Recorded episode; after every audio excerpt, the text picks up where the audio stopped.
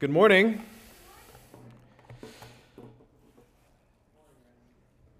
I still have yet to master putting on my mask and my earpiece. It seems to still get tangled up. Maybe 2021 I'll learn. Maybe I'll learn then. Good morning, and it is a beautiful Lord's Day out. Amen? The title of the sermon is Time is Ticking Away. Time is ticking away. This is the last sermon of 2020. This is the end, the final portion of our year. Before, in a few short days, the calendars will turn, the clocks will flip over, and it will read 2021. What an interesting year it's been, isn't it? Challenging. It feels all at once like it's taken forever, and at the same time like it's just been in a vacuum, like we went from December 2019 to December 2020. It has flown by. One of my courses of study while I was on sabbatical was church history, and you'll hear more about that, specifically early church history from the book of Acts to pre-Reformation. And one of the things that happened with that is I saw time pass very quickly as you read through the centuries and the ages. It's a long time from the time of the ascension to Christ to pre-Reformation, 1500s. It's a lot of world history. And time, it's as if it flew by in front of me, and I felt so small. And at the same time, I had this desire. I felt so small, and yet I wanted to make my little speck of a life count on the history of the church. Whatever role I have, whatever small little space we occupy in God's plan, and I'm sure you have the same desire, is to make your life count. To spend it well, and to see Jesus and hear his words, "Well done, good and faithful servant." It's frustrating when we waste time and we see that, isn't it? Just this week, last week, we drove to Maui High, as we have been doing, to collect the school lunch with my children, and it didn't dawn on me that Christmas break was in effect, and so we drove up there, and there were no cars, there were no food, there was nothing out there, and it hit me, oh, school's out, that's right, there's no lunches today. And the children were eagerly excited to get their lunch, and that hope was dashed. And one of my children remarked in the car, they said, "We kind of came out here for nothing." And so we had a good teachable moment on what happens when our desires are disappointed. But thankfully, it's a short drive, but they sensed that little seed of disappointment. We came out here for nothing.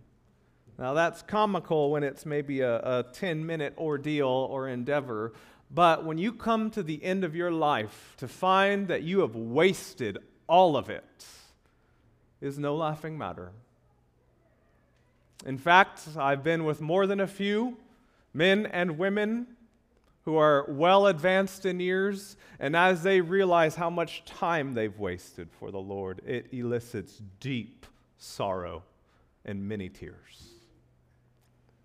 And KBC, what I want for all of us is to spur us on briefly this morning, to kind of just encourage you to spend your time well. It is the only non-renewable, truly non-renewable resource you have by God. And I want to just urge you, beckon you to grow in your use of it, to not waste it, to not let it slip by, to make every second count. And now that I have children, it's like having an hourglass. I can just see it going through. And you try and grasp at time, and it feels like it's grasping, like trying to hold water in your hand. Most of it's just going to run out. You'll get a little puddle, but that's all you retain. And so I want to encourage you, and by the Spirit of God, maybe he will work and bless such that you will be full of zeal as you enter 2021 to live for his purposes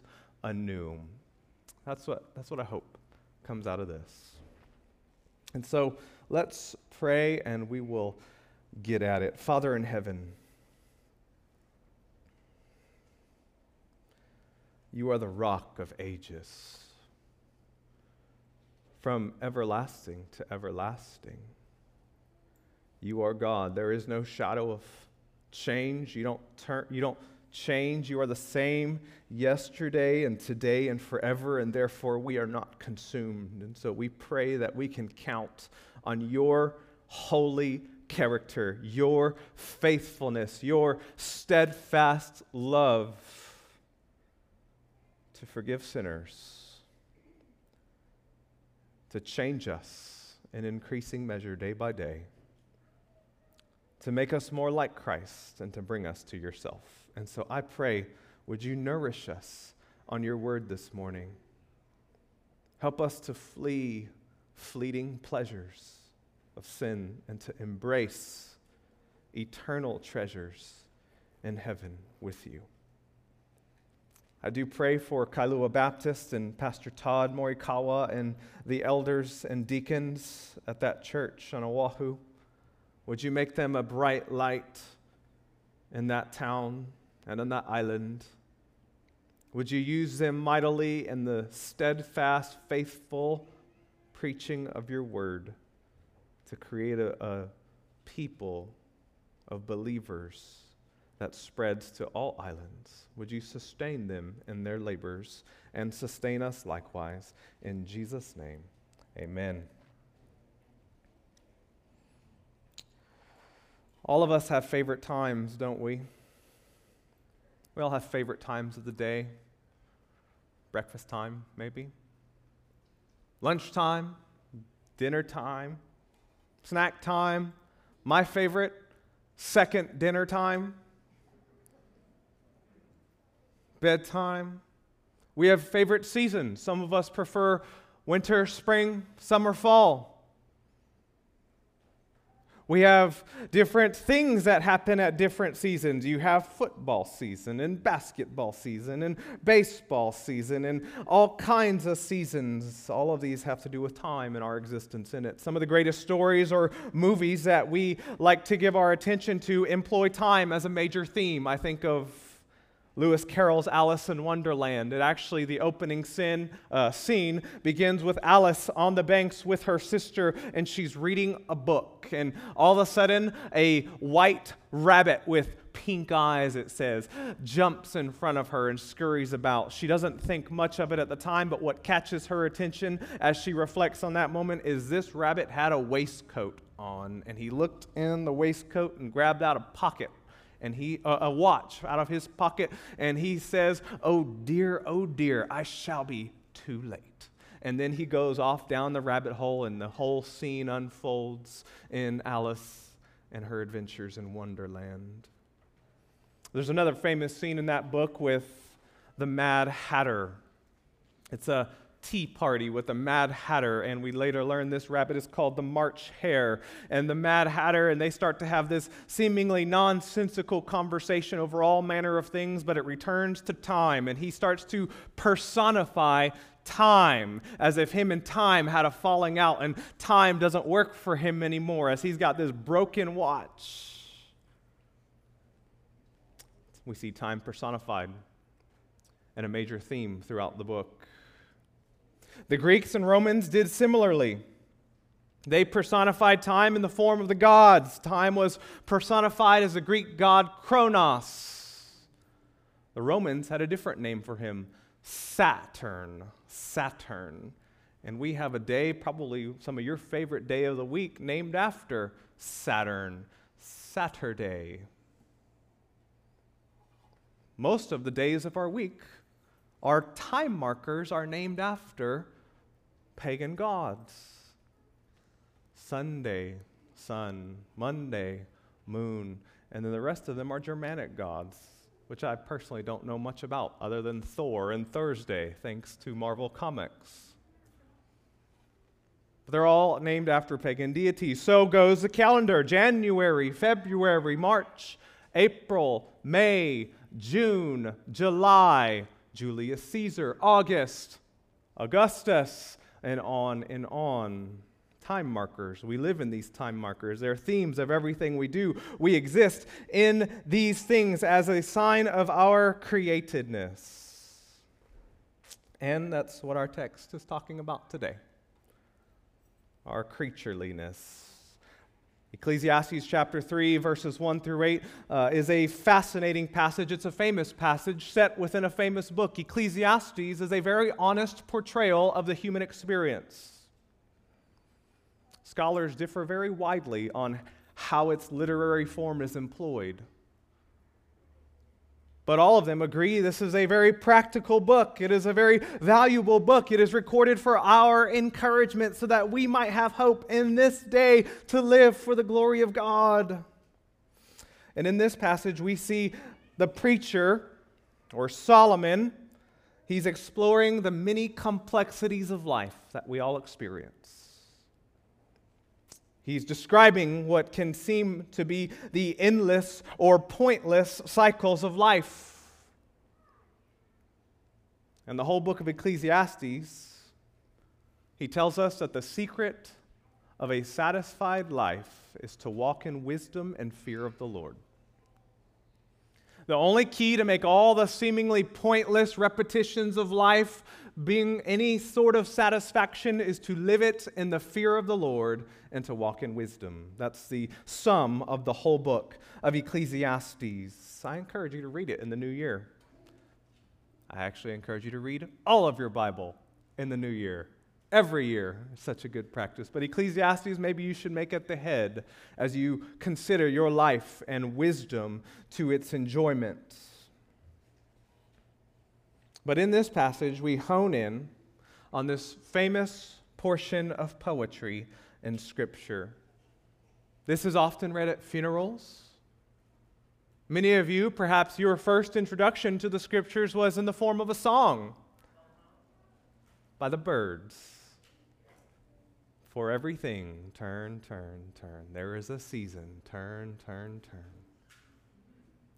Song made popular in the 60s, before I was born, so I didn't listen to it per se growing up, but many of you have, and it is a catchy song, and I've heard it many times, and this is Scripture that is embedded in the culture. It's also a testimony to the enduring effect of poetry and art, and its power to stay with us for many years. But here in this passage, Ecclesiastes 3, this famous portion, we find a set of 14 couplets. 14 couplets. And he uses a literary device that's actually very common to help us understand what he's getting at. It's called a merism. A merism. M-E-R-I-S-M. Merism. Now you say, what is a merism? A merism uses a part of a whole, two contrasting parts of a whole, to represent the entire thing. So, for instance, if I were to say, tell my children, go look everywhere. Go find this thing that you lost. Look everywhere. They might come to me and say, Dad, I searched high and low. I couldn't find it. I searched high and low. Two contrasting points to represent the whole. A cell phone company, perhaps, if you say, what is your coverage? What area do you cover? They might say, we cover from coast to coast. You get it from east to west, everything in between. Two opposites like bookends to represent the whole. This is popular in Scripture too. We see Jesus in Revelation 21. He says, I am the Alpha and the Omega, the first and the last, the beginning and the end. What's he saying? Is he saying, I'm just the beginning, I'm just the end, I'm not the middle? No, he's saying, I'm everything, I'm A to Z, I'm the beginning, I consume, I fill, I am everything. Supreme. Jeremiah, the prophet, God spoke to Israel describing the new covenant, and he says, they shall all know me from the least to the greatest. A merism. And here we have this merism. There are 14 couplets, or two sets of seven. Ooh, two sets of seven. You remember in Scripture, seven is a term for what? or it connotes completeness, wholeness. This is a complete, we have 14, 7 doubled, 14 a total accounting of all of life's experiences, all under the sovereign rule of God. And so I want to read just verses 1 through 8 again with you, and I want you to really just consider your life as you read it. Under the sovereign rule of God. Where are you? For everything there is a season. What season are you in? I want you to consider this in the passage of time.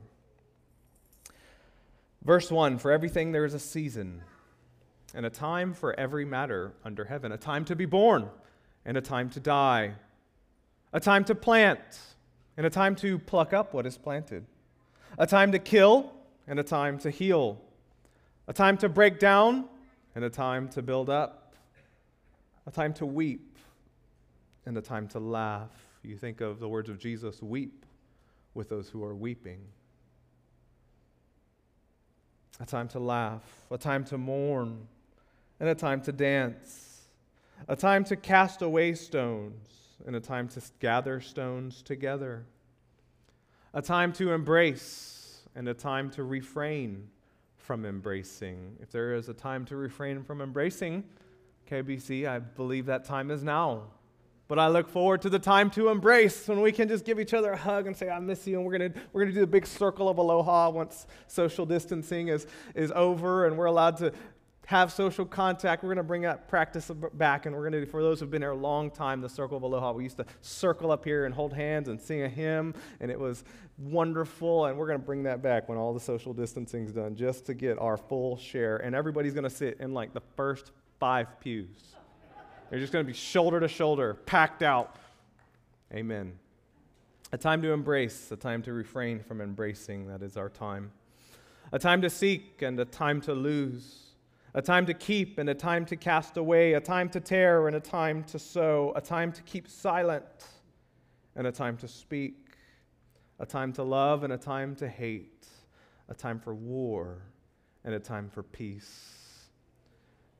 And just reading that, I just find encouragement for my soul daily. Do you not need to grow in wisdom and knowing when there is a time to speak and a time to be quiet? I do. But we all experience this passing of time. We see these merisms encompassing all of life. And here, the preacher will surmise that the key to enjoying life, the key to enjoying these times, is the wise preparation for and response to each and every season. That's the key, is the wise preparation for and a proper response to each and every season. Now, this passage teaches us a lot of things that elude our time this morning. But it teaches us a few things about time. One, it is cyclical, and it's also a one-way street. Time flows in cycles, seasons. We get this. But it's also a one-way street. You can't turn the clock backwards. Time is a mighty, rushing river, and it will empty into the sea of eternity. And the closer you get, it's as if you are rushing towards the cliff of a waterfall. It just speeds up before it empties out. And so many have observe that when you are young in life, the younger you are, children, they're going to feel like this sermon lasts forever. On sabbatical, I would ask my children, which church do you want to go back to? Inevitably, they wanted to go to the ones with the shortest sermons. Perhaps some adults are like that too. Time seems to drag on as a child. Things take forever. Grade school, high school, things start to pick up a little bit. You start to get that sense of time like, ooh, I feel like I just started high school just yesterday, and now I'm graduating. And then things really start to take off pace as you hit adulthood and you have children. And then, as I'm told by my senior brother, sister Ohana, those are more advanced in years than myself, they say it just flies as you get older and older. It just goes. You can't turn it backwards. You can't stop it. Sometimes you want to, but you can't. It's a one-way street. And our existence in time reminds us that we are creatures. There is only one being who is timeless. Who is that? The Lord. Thank you, young voice. The Lord, God, is the only being who is timeless. He exists outside of time. He is eternal. We often think of eternity as endless time, but that is actually not eternity. It is not endless time. Eternity is a place where time has no relevance whatsoever at all. We can't even conceive of an existence like this because everything about us reminds us that we are creatures, but God is eternal. This is how He revealed himself to Moses in the burning bush. You remember? Moses said, "Who shall I say sent me? What is the name of this God?" And God says, "Tell him I am. I am. I am that I am. I am sent you. I have always been. I will always be. I am." God is eternal. The psalmists often declare, "From everlasting to everlasting, you are God." God is timeless, but we, on the other hand, we are creatures. And our living under the umbrella of time and unable to escape it reminds us every day. The Bible begins with time markers for us. In the beginning. We have time markers all around us in the Scriptures. It reminds us that we are creatures. And in the beginning, Adam and Eve existed with time, but their relation to it changed fundamentally, and ours in Genesis chapter 3. When sin entered the world, you see, Adam and Eve existed in time, but time was their friend. But as a result of sin and the curse of death, now things have changed fundamentally. Time is no longer our friend, it is our enemy. It works against us. And in Christ, in the new creation, He resets things such that we will be forever with the Lord. But in the here and now, the consequences of sin in this world is that time often works against us. And so for everything, there is a season. These seasons change, and eventually all of us, if the Lord tarries, have an expiration date. But time will march on. Time will march on. And that was the first point. Time marches. Number two, we see time's mask. Verses 9 through 13. Time's mask. Now, I want to read one phrase here, and you'll see what I'm getting at here. Verse 11 is where it comes. Verse 11. This is a famous passage of Scripture as well. You've heard it, and I'm going to put a new spin on it for you this morning. Verse 11, it says, "He has made everything beautiful in its time. Also, He has put eternity into man's heart, yet so that he cannot find out what God has done from the beginning to the end." He has put eternity into man's heart. Yet, so that he cannot find out what God has done from the beginning to the end. You will often hear this passage mentioned in one of two ways. One, God will make everything beautiful in its time, which means whatever hardship is happening now in our lives or that we endure at some point in our lives, God will make it beautiful. He will make all things right. That is a precious truth from Scripture. That is true no matter what. No matter what. That's repeated many times in Scriptures. But I'm not sure that that's what's the message here for us in this section. The second way you'll hear this section preached is God has put eternity into man's heart. That is, you'll hear this generally in missions conferences. Man, we go out there and we find that there are people without the Lord, and God put eternity in their heart. They're longing, they're searching for God. And I will also say that may be true in some ways as well, but that is also not the point of this passage either. So I'm going to take both of those common understandings and kind of flip them on their head as we see time's mask. As creatures under time, existing in time, God wants us to be concerned primarily with our present circumstance. This is getting at what this passage is all about. God wants us to be concerned primarily with our present circumstances and responding in a way that pleases Him in any and every season of life. He doesn't want us peering into the future, trying to pry and peek into the future through necromancy, sorcery, tarot cards, all this other kind of stuff that people spend lots of money trying to do. He doesn't want us peering into the future, prying into the future. He also doesn't want us living in the brokenness of the past. You hear me? He doesn't want us living back here in the mistakes we made either. We got to be like Paul, forgetting what lies behind. I press on. So He doesn't want us concerning ourselves with the future, living in the past, or trying to understand what is ultimately inaccessible to us. Here's what He wants. Here's what this passage is getting at. God has masked His purposes in time in darkness. He has masked His purpose in time in darkness, and we cannot access that. Say, well, okay, sounds good. Where do I get that from the text? Because that's what matters. Here's where I get this from the text. It comes from a different rendering of the Hebrew word eternity. He has put eternity into man's hearts. Now, why would I get this? Because you have to remember, Hebrew is written in consonants with no vowels. So if I wanted to write the name King David, for instance, David in Hebrew, I would write D-V-D, and there would be no A and no I. There would be breath markers to indicate to the reader how I'm supposed to pronounce this, but that could change.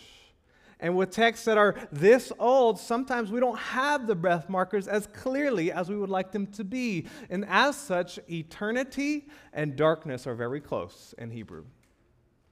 Very close. And so there are several scholars, many of them, who would actually propose a different rendering for this passage. Let me read what I would find to be more contextually appropriate. I'm going to read this with a different rendering. You can keep this one up so that you can see the difference. God has made everything, so not beautiful, appropriate in its time.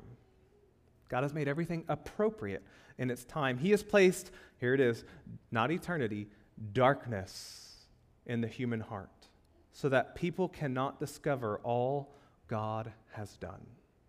He has placed darkness, not darkness in the sense of moral sin. He's not saying that. In the darkness in the sense of knowledge, veiled knowledge. He has placed darkness in the human heart so that people cannot discover all that God has done. Now, let me give you two reasons why this may be a better rendering. Contextually, we think of the whole book. Ecclesiastes is not concerned with life after death. You don't find musings on eternity in Ecclesiastes. What do you find repeatedly? You find him concerned with life under the sun, under heaven, under the sun, this life, this material life. He's often talking about these things. That's number one. Number two is the immediate context. Verse 1, for everything there's a season. For everything there's a season. And so there is this idea of God has made everything appropriate in its time, in its place, under His rule. All of these things are appropriate. Now, why is this important? Because this is going to give us a very different application of these verses. The other application, as I said, is not wrong. It's true in the Bible and other places. But when we read this with this rendering, it refocuses our minds. And you say, how? How does it focus our minds? Here's what it does. It reorients you whenever you ask all these questions that we do. God, why did you allow this? Why did this happen? Why was it the time for X to occur? I know that there's a time to be born and a time to die. But why did that strike me? You see, we ask these questions. Why did coronavirus hit now? Why did your family member have to pass like that? I have 3 children, but we have 6 total. Why? Why did we lose 3 to miscarriage? These painful questions that we know God is sovereign. We know He's in control, but it doesn't answer the particular of to why, God, what are you up to in your purpose in my life? Because it hurts. We want to peer into the eternal mind of God, don't we? We want to know His purpose. Why? And this answer turns our heads. It says, God has shrouded His particular purposes in darkness to us. But why would He do that? The answer from the text is because God wants us to focus on enjoyment of our God-given tasks. He wants us to put our mental energy not on the why or the how or the what could have been, but what is in front of me for me to do. And to enjoy that with all of my heart. And so it is a grace. And so this rendering of this passage leads us to reverent trust in the sovereign rule and care of our Father. Beloved, it is such a mercy, think about it, that you don't know the future. It is such a mercy and a grace from God that He does not tell you the future. I do not tell my children if they have a doctor's appointment where they're going to get shots. I don't tell them until we go in. They, what are we doing today? Where are we going? We're going to the doctor. And then they know. Their whole morning would be ruined if they knew they were going to experience what amounts to 30 seconds of pain. God in His mercy doesn't tell us the future of what our lives have in store for us. We would be terrified, petrified, distracted. We'll return to that in our application time, but there is much anxiety and fear that we live in as we conjure in our minds what the future may hold. There's also a humility from this passage worth noting. Just because we know God is sovereign, it does not answer our deepest questions.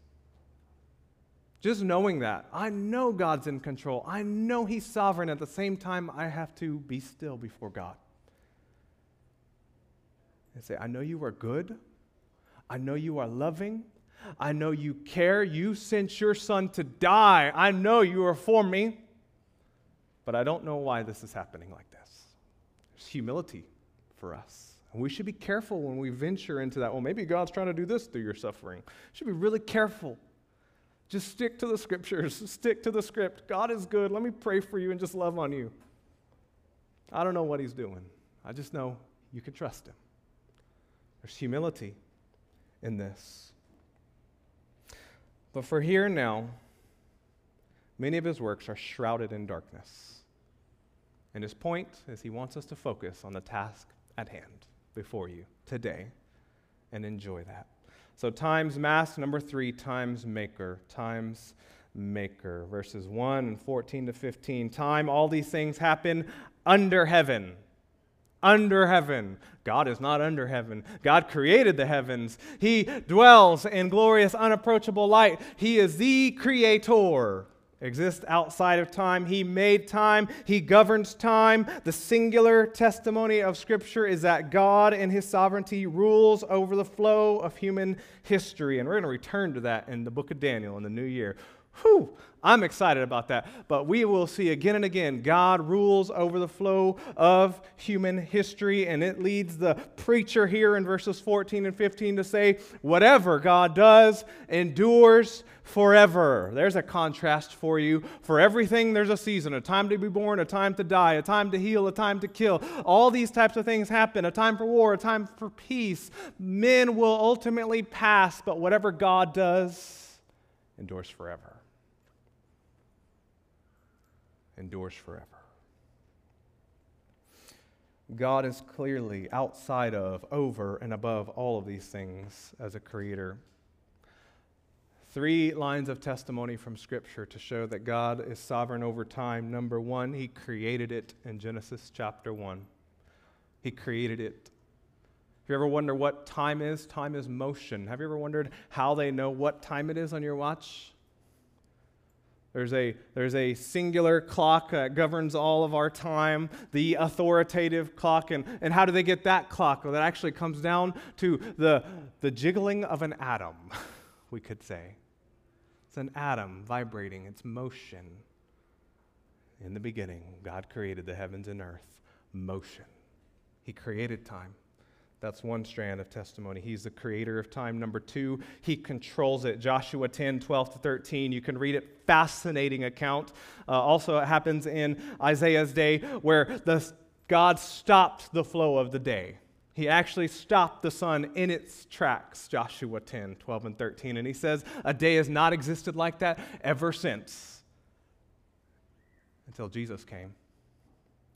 And on the cross, we see the sun went dark in the middle of the day for 3 hours at the death of the Son of God. He controls time. He is sovereign over time. He created time. And Acts 17, verse 30 and 31 tells us, a day is fixed when God will end all time, when he comes and he judges the living and the dead, and we appear before him. In that day, time will cease to be as we know it.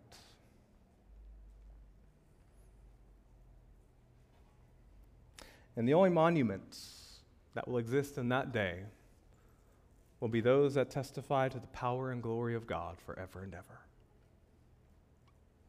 Because what God does endures forever. He is time's maker. So, let's spend the rest of our time applying some of these things. The scriptures have a whole lot to say about time. Like, just tons. It's better as a series, but you're going to get a little dose of it here. Number one, rest in God's fatherly care for your future. Rest in God's fatherly care for your future. Industries exist because people live in fear.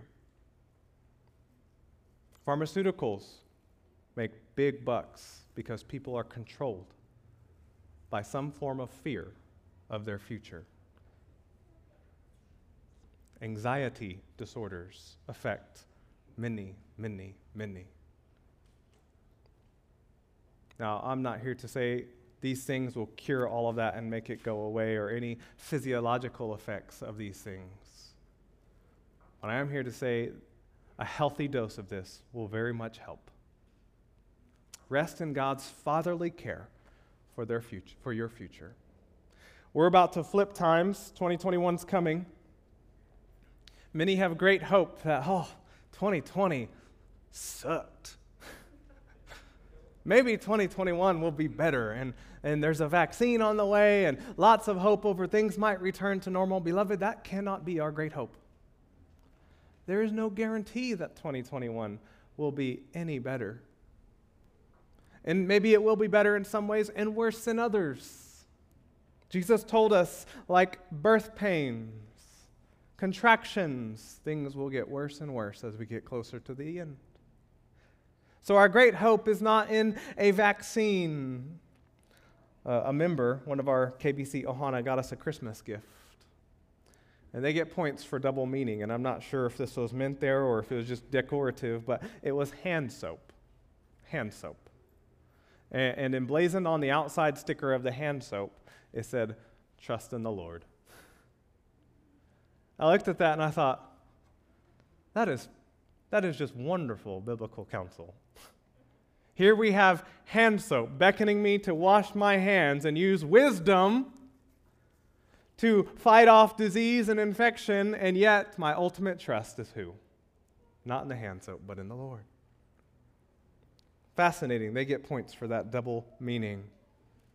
Captures biblical wisdom very well. We use means, yet rely on the Lord. But 2021 cannot be our great hope. Rest in God's faithfulness, of his tenderly care for your future. As we saw, God's works, his particular works, are shrouded in darkness. But what he has clearly revealed What he has clearly told us is that he desires that you would be conformed to the image of Christ and that you would trust in him until you see him face to face. That's his clear desire, your conformity to the image of Christ, your pursuit of holiness, and your daily trusting in his care. So let that be your rest as you go through your days. And if you find yourself awake at night, anybody ever been there? You're just awake all night because this thing is going as you're trying to solve a problem, or maybe you had some sort of tense argument with somebody, or just something's there and it's just going. You're trying to sleep and you toss, you turn. Okay, be quiet, mind. And it just skips it and goes. If you find yourself in that position, what do you do? How do I trust God in that moment? Here's what I'm going to encourage you to do. Sounds simple, not simple, I get it. Very hard. Pray. You say, in the middle of the night? Yes, in the middle of the night. Like in my bed or out of my bed? I don't care. Just pray. Pray. If it helps you to do it out of your bed, do it out of your bed. If you can't get a grasp on it in your bed, get out of your bed. Pray to God. Follow the psalmist, Psalm 119. It's a night watch. Pray through the night. Now, you may think, Pastor, my anxiety gets the best of me at night times. I have prayed, and it doesn't work. So then what? Enlist help. Don't pray alone. Call for help. You say, no, I'm not going to call and bother anybody. Beloved, if you had a friend who was getting mastered by an enemy, somebody broke into their house, and they called you for help, and maybe you were right next door, and they called the police too, right? Help me! Would you not drop everything to go? Would you not answer that call if they need help? I know if it's Pastor Randy, you might hit ignore. Middle of the night. No, I'm kidding. Enlist others to help you pray. As an officer, whenever your beat partners would go in on a hot call, a dangerous call, one of the things you hated to hear was send backup. And you just know your partners and their voices crack, but as soon as you hear that, you just step on the gas and you jam. You go until you get there because you love your partners. Beloved, we are the family of God. And if you are losing a battle to anxiety at nighttime, call one of your small group members, call one of your friends in the faith and say, will you just, or maybe even a text, hey, call the night owls. There's some night owls in here. I know some of you up till 11, 12, 1, 2 in the morning. Call those people. Make them your friends. Hey, can I just text you? And just knowing that you're praying for me can go such a long way in your battle to trust in the Lord. And then sometimes the fact that you can't turn your brain off, consider this. You say, I just can't. It just keeps going. The fact that you feel like you can't might just be the very purpose of God meant to drive you to the only one who can give you peace for your soul. It might be his prongs to draw you to himself. And so go to him. So that's number one, rest. Rest in the Lord and his faithful care for your future. Number two, wait for God's timing. Oh, we are repeatedly beckoned in the Scriptures, invited. Psalm 27:14. Wait for the Lord. Be strong. Don't give up. Let your heart take courage. Wait for the Lord. Or Isaiah 40:31. They who wait for the Lord shall renew their strength. They shall mount up with wings like eagles. They shall run and not be weary. They shall walk and not faint. Oh, beloved, wait for the Lord. That's your next application of timing. As you think of all these things in verses 1 through 8, so many of them are outside of our control, aren't they? So many of them we have zero control over them. So what do? Think of the things in your life that you desire. How many of them do you have control over? If you label those things over which you have zero control, here's your counsel. Wait for the Lord's timing. Don't seek to force something to happen outside of his timing. Often, the result is the same as if you pick fruit before it's ripened or after it's rotten. One will make your stomach hurt, the other could make you sick and kill you. Wait for the Lord's timing. You say, it's hard to wait for the Lord. Yes, it is hard to wait for the Lord. But those who wait will find their strength renewed. So wait for God's timing with, maybe this is a job. I need a job. That's a good thing. I want a better job. That's a good thing. Wait for the Lord. Maybe it's your relationships. You desire a relationship. Wait for the Lord. Maybe it's your spouse. Oh, spouses, you cannot change your spouse. You cannot change your spouse. You will beat your head against the wall trying to change your spouse, and you'll be very frustrated. But God can. Pray for them, love them, and wait for the Lord. You can't change your children. You got to let them go and wait for the Lord. Trust in His purposes for them. Your ministry, your health, on and on we can go. God has a purpose. Wait on the Lord. Number 3, as you go throughout your daily tasks, focus on your God-given tasks, aiming for faithfulness. Focus on your God-given tasks in front of you, not 20 years down the road, but right in front of me. God, what have you given me to do today? Wake up and attack your day. God, what do you have in store for me today? And be faithful. Aim for faithfulness in those tasks. You say, well, how do I aim for faithfulness? Set your eyes on Jesus. Jesus always knew when to speak, didn't he? He always knew when to be silent. He always knew when to engage publicly. He always knew when to withdraw and skip an engagement. Jesus exercised perfect wisdom at all times. He knew when to speak a corrective word, go and sin no more. And he knew when to speak a word of encouragement. Peter, come on, man, come out of the boat. Follow me, come. Learn from Jesus, study him. Learn his mind, walk in his spirit. And you will find ample material to help you walk faithfully in every sphere of your life. And then number four, beware of the lies we believe about time. There's a few lies we believe about time. Beware of the lies that we believe. Here's one lie. Here's the first lie you believe about time. I have more of it. That's lie number 1. I have more time. That's a lie. You might have more time. You may have more time. Very tragically, a week and a half ago, I don't know the family. My heart broke as I saw the news.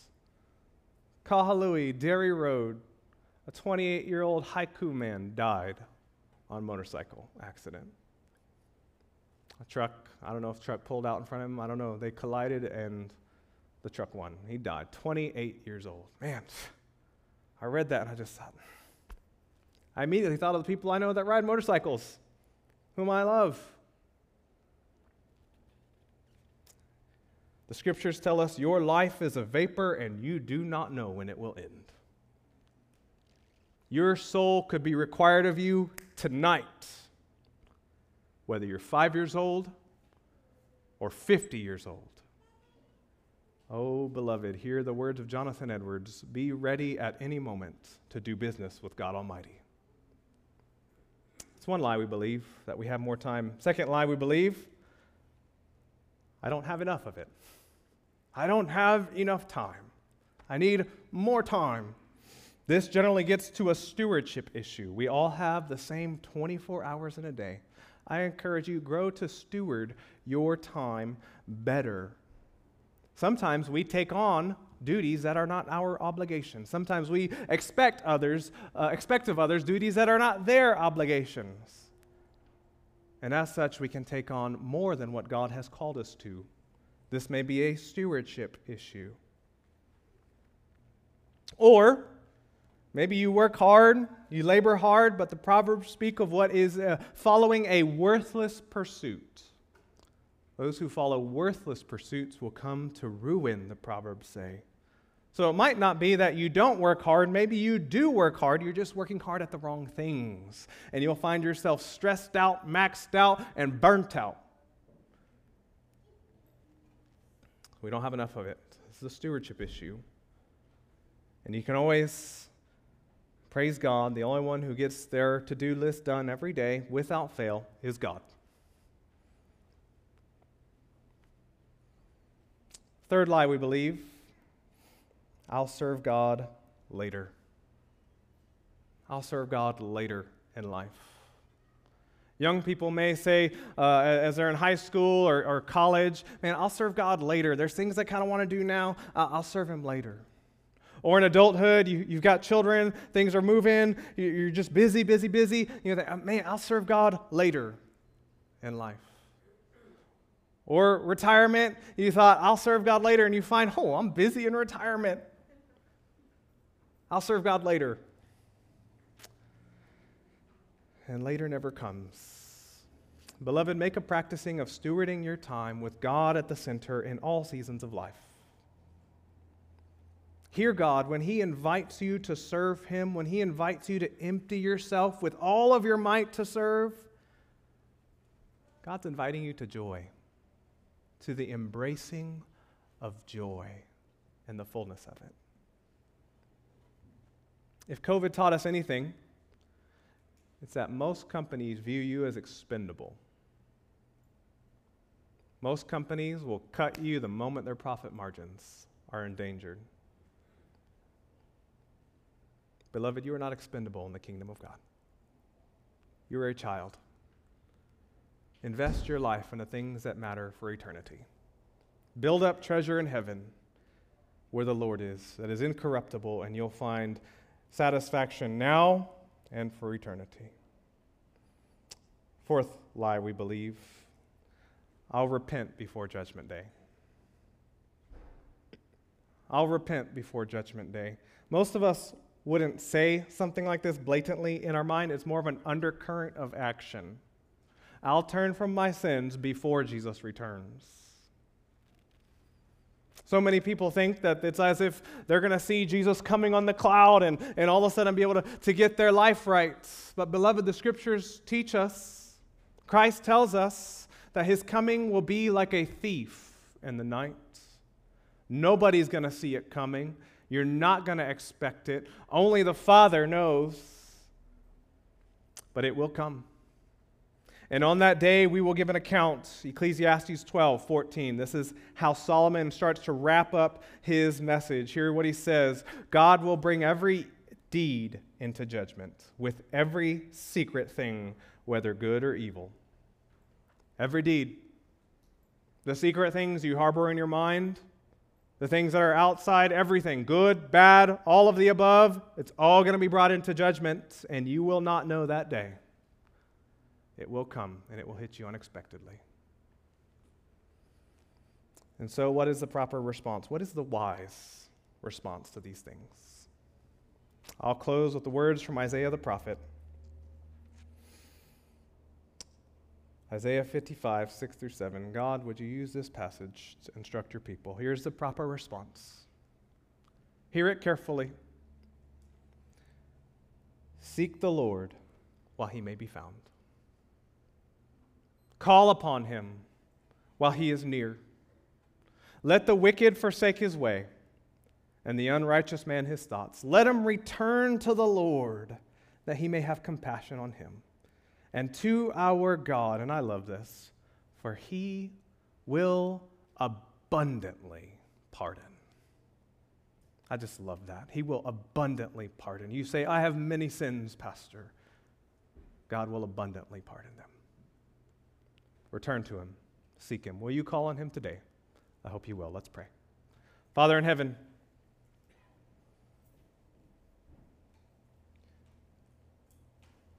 these 53 minutes, I pray that You would use them as they have passed and they are gone to bend our hearts to your will, to turn us to your ways, and may we seek you while you may be found. And thank you that we can only seek you because, as we saw on Christmas, you sought us. You came, you entered our darkness. You became a baby in the person of Jesus so that we may seek you. And so, Father, may we live in 2021 with all of our hearts for your purposes. In Jesus' name, amen.